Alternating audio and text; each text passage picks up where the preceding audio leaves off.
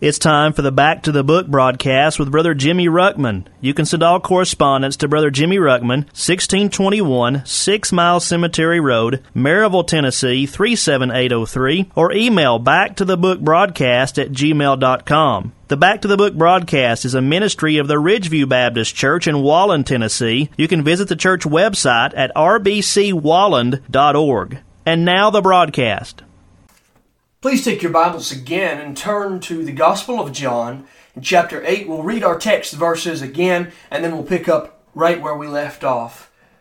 The Bible says in John chapter 8 and verse 25, Then said they unto him, Who art thou? And Jesus saith unto them, Even the same that I said unto you from the beginning. I have many things to say and to judge of you, but he that sent me is true and I speak to the world those things which I have heard of him. They understood not that he spake to them of the Father. Then Jesus said, er, Jesus, then said Jesus unto them, When ye have lifted up the Son of Man, then shall ye know that I am He, and that I do nothing of myself, but as my Father hath taught me, I speak these things. And he that sent me is with me. The Father hath not left me alone, for I do always those things that please Him. What we've seen so far as we've begun our, our, our, study this week, they're in the Feast of the Tabernacles. There's a lot of, of ceremonies that involve pointing towards the millennial kingdom.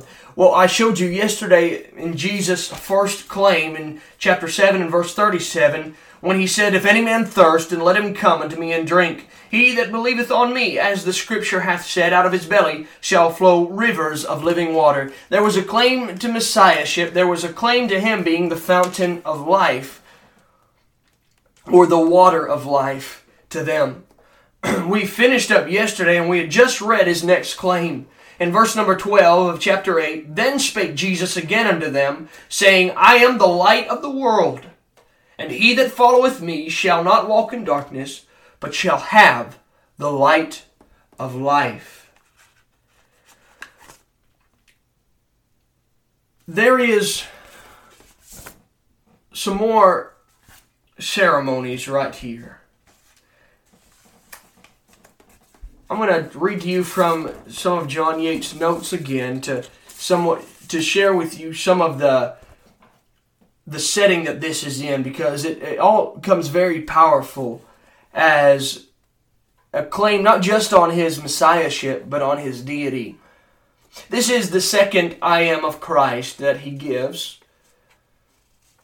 So, what has happened? Jesus has returned to the temple on the octave or that eighth day. It's a special Sabbath the fo- following the day after the Feast of Tabernacles.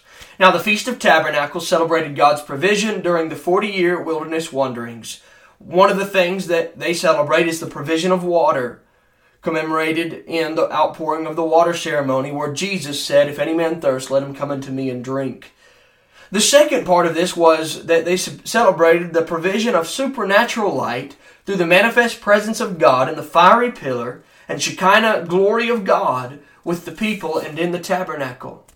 This supernatural light was commemorated in lighting of the four giant candelabra, or lampstands, which stood in the court of the women and towered 75 feet above the temple grounds on the Temple Mount. These enormous and ornately decorated representations of the fiery pillar and brilliant Shekinah glory of God in the tabernacle were lit each evening of the seven day feast. Once lit, these lampstands brilliantly illuminated the entire temple, and it could be seen from any point in Jerusalem. They say special windows magnified the effect, being designed to allow a maximum light to shine out of the temple, all symbolic of the Shekinah dwelling in the temple.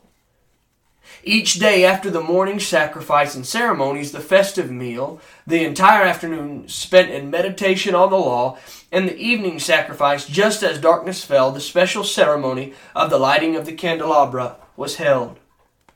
As hundreds of thousands of worshippers watched, priests ascended on the four ladders to the four golden bowls and filled them with ten gallons of oil, each and lit the oil soaked wicks comprised of used priestly garments. As the sky began to glow, a group of torch bearing chazadim would dance before the people, and the Levites would begin to play with harps, flutes, cymbals, trumpets, and instruments without number, as the Word of God says. The Levitical choir then began to sing the 15 degree or ascent psalms 120 through 134 as they stood on the 15 steps which led them up from the court of women to the court of men. All this not only looked back to the Shekinah in the past, but also ahead to the future Shekinah presence of God when the Messiah comes to his kingdom. After Jesus' amazing statements following the outpouring of water that previous morning, this ceremony had been held for its final time for this particular year. After this point, they never had these feasts again because the temple was destroyed uh, or at some point after this. The lights have now been extinguished, and this, as the symbols go out, the reality sets in. The Shekinah is not in the temple. It has not been since the departure before the Babylonian captivity as recorded in Ezekiel. Early next morning, Jesus had arrived and taught the curious crowds. He had he has just convicted the accusers and forgiven the woman taken in adultery. The thousands of worshippers now wait to see what Jesus will do next. Probably looking or pointing to the four giant candelabra standing just a few feet away but now extinguished, Jesus makes his bold declaration I am the light of the world. Thus, Jesus declares that he is the manifest presence and glory of Jehovah God. He is the one who inhabited the fiery pillar of the Shekinah glory cloud of God. He is the one who spoke the law from Sinai and the tabernacle. He is the one who called Moses at the burning bush and declared the words, I am that I am. No possible statement could more strongly declare his deity. And at this, we find that the enraged Pharisees accused Jesus of bearing sole and therefore false witness to his claims. The law required two witnesses. Jesus declares that his witness is true and that his Father also bore witness of him, thus providing the necessary two witnesses. Let's go ahead and read that passage just so you can see it as well. The Pharisees therefore said unto him, Thou bearest record of thyself, thy record is not true. Jesus answered and said unto them, Though I bear record of myself, yet my record is true. For I know whence I came, and whither I go. But ye cannot tell whence I come and whither I go. Ye judge after the flesh, I judge no man. And yet if I judge, my judgment is true for I am not alone, but I and the Father that sent me. It is also written in your law that the testimony of two men is true.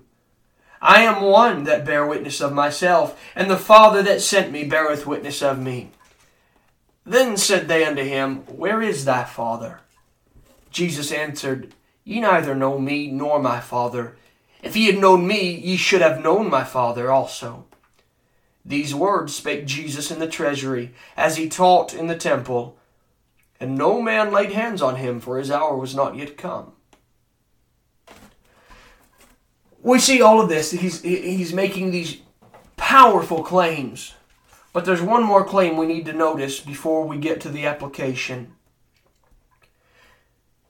Here the Pharisees begin to question him. They're mad at him because of these claims he's been making, but they cannot disprove it. Jesus begins to deal with some of the issues. They, thinking that as being the physical seed of Abraham, think they are better than everybody else and think they are automatically in on the kingdom of, uh, of God and in the kingdom of heaven. Jesus begins to tell them very clearly that they're of their father, the devil, because of the wicked deeds that they do. They're rejecting the truth is what's going on. And as they begin to talk, they begin saying some things about him. They be, bring up Abraham because they look at Abraham as being their father. They're very proud of that. And Jesus says this to them. let me back up just a little bit and read this.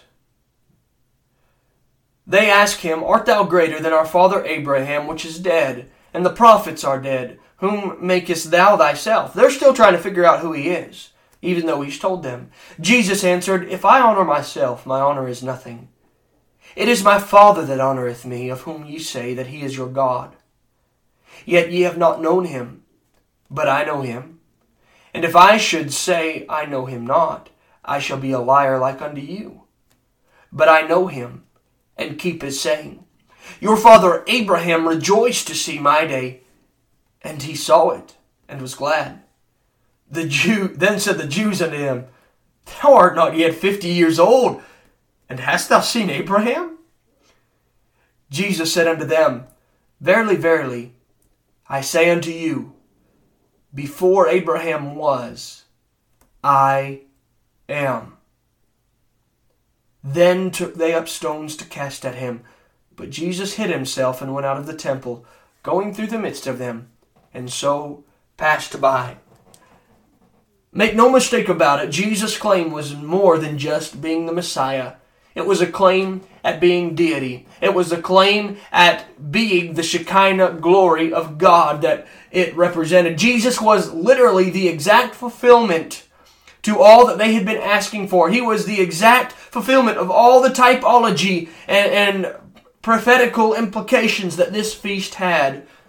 Jesus now looks at them and claims the very title of God that God had used at the burning bush. He is the I am. They knew what he was saying. They knew he was claiming to be God, and it made them mad. They wanted to kill him. That's the context of this whole chapter, and powerful and awesome as it is, I want to pull a few applications from this. You see, while Jesus made all of these things, he's claiming to be God in the flesh. I find in this passage that he gives us several, or gives these Pharisees several principles or evidences that he was who he was and that he was sent from God. I believe that the principles that we can find in here, and I'm just giving three of them, there are three of them in this passage that should apply to every Christian's life. I believe that it is the ultimate goal of every Christian to be just like Christ. Without these principles that I'm going to share with you, we're going to be very hard pressed to prove who we are. Those that were around ought to be able to tell that we are Christians. They ought to know that we are come from God. Just like the two apostles, uh, um, when grabbed by the Pharisees right after Jesus had been crucified, they began talking to them. And the Pharisees, it said they took notice of them that they had been with God. Or had been with Jesus, maybe is how it says it. People ought to be able to see some differences in our life, but without these principles in our lives, without these identifying marks, you're going to be hard pressed to prove that you're a Christian. I'm going to share with you these principles. I'm going to tell you what I'm going to say, and then the next couple of days we're going to deal with these. Number one, Jesus looked to give God, his Father, all the glory. Jesus loved God's Word above all else. And Jesus lived to please God alone. Three principles, but very, very important principles. Preaching these is easy, applying these is hard. But I believe every single one of these ought to be found in our life. Now remember, the backdrop of this Jesus is God. We know Jesus was the God man, God manifest in the flesh. And if Jesus Christ had these evidences in our life, in his life, and needed them and used them, I believe with all my heart that this ought to be some identifying marks in our hearts as Christians. You've been listening to the Back to the Book broadcast with Brother Jimmy Ruckman. You can send all correspondence to Brother Jimmy Ruckman, 1621 Six Mile Cemetery Road, Maryville, Tennessee 37803, or email back to the book broadcast at gmail.com. The Back to the Book broadcast is a ministry of the Ridgeview Baptist Church in Walland, Tennessee. You can visit the church website at rbcwalland.org.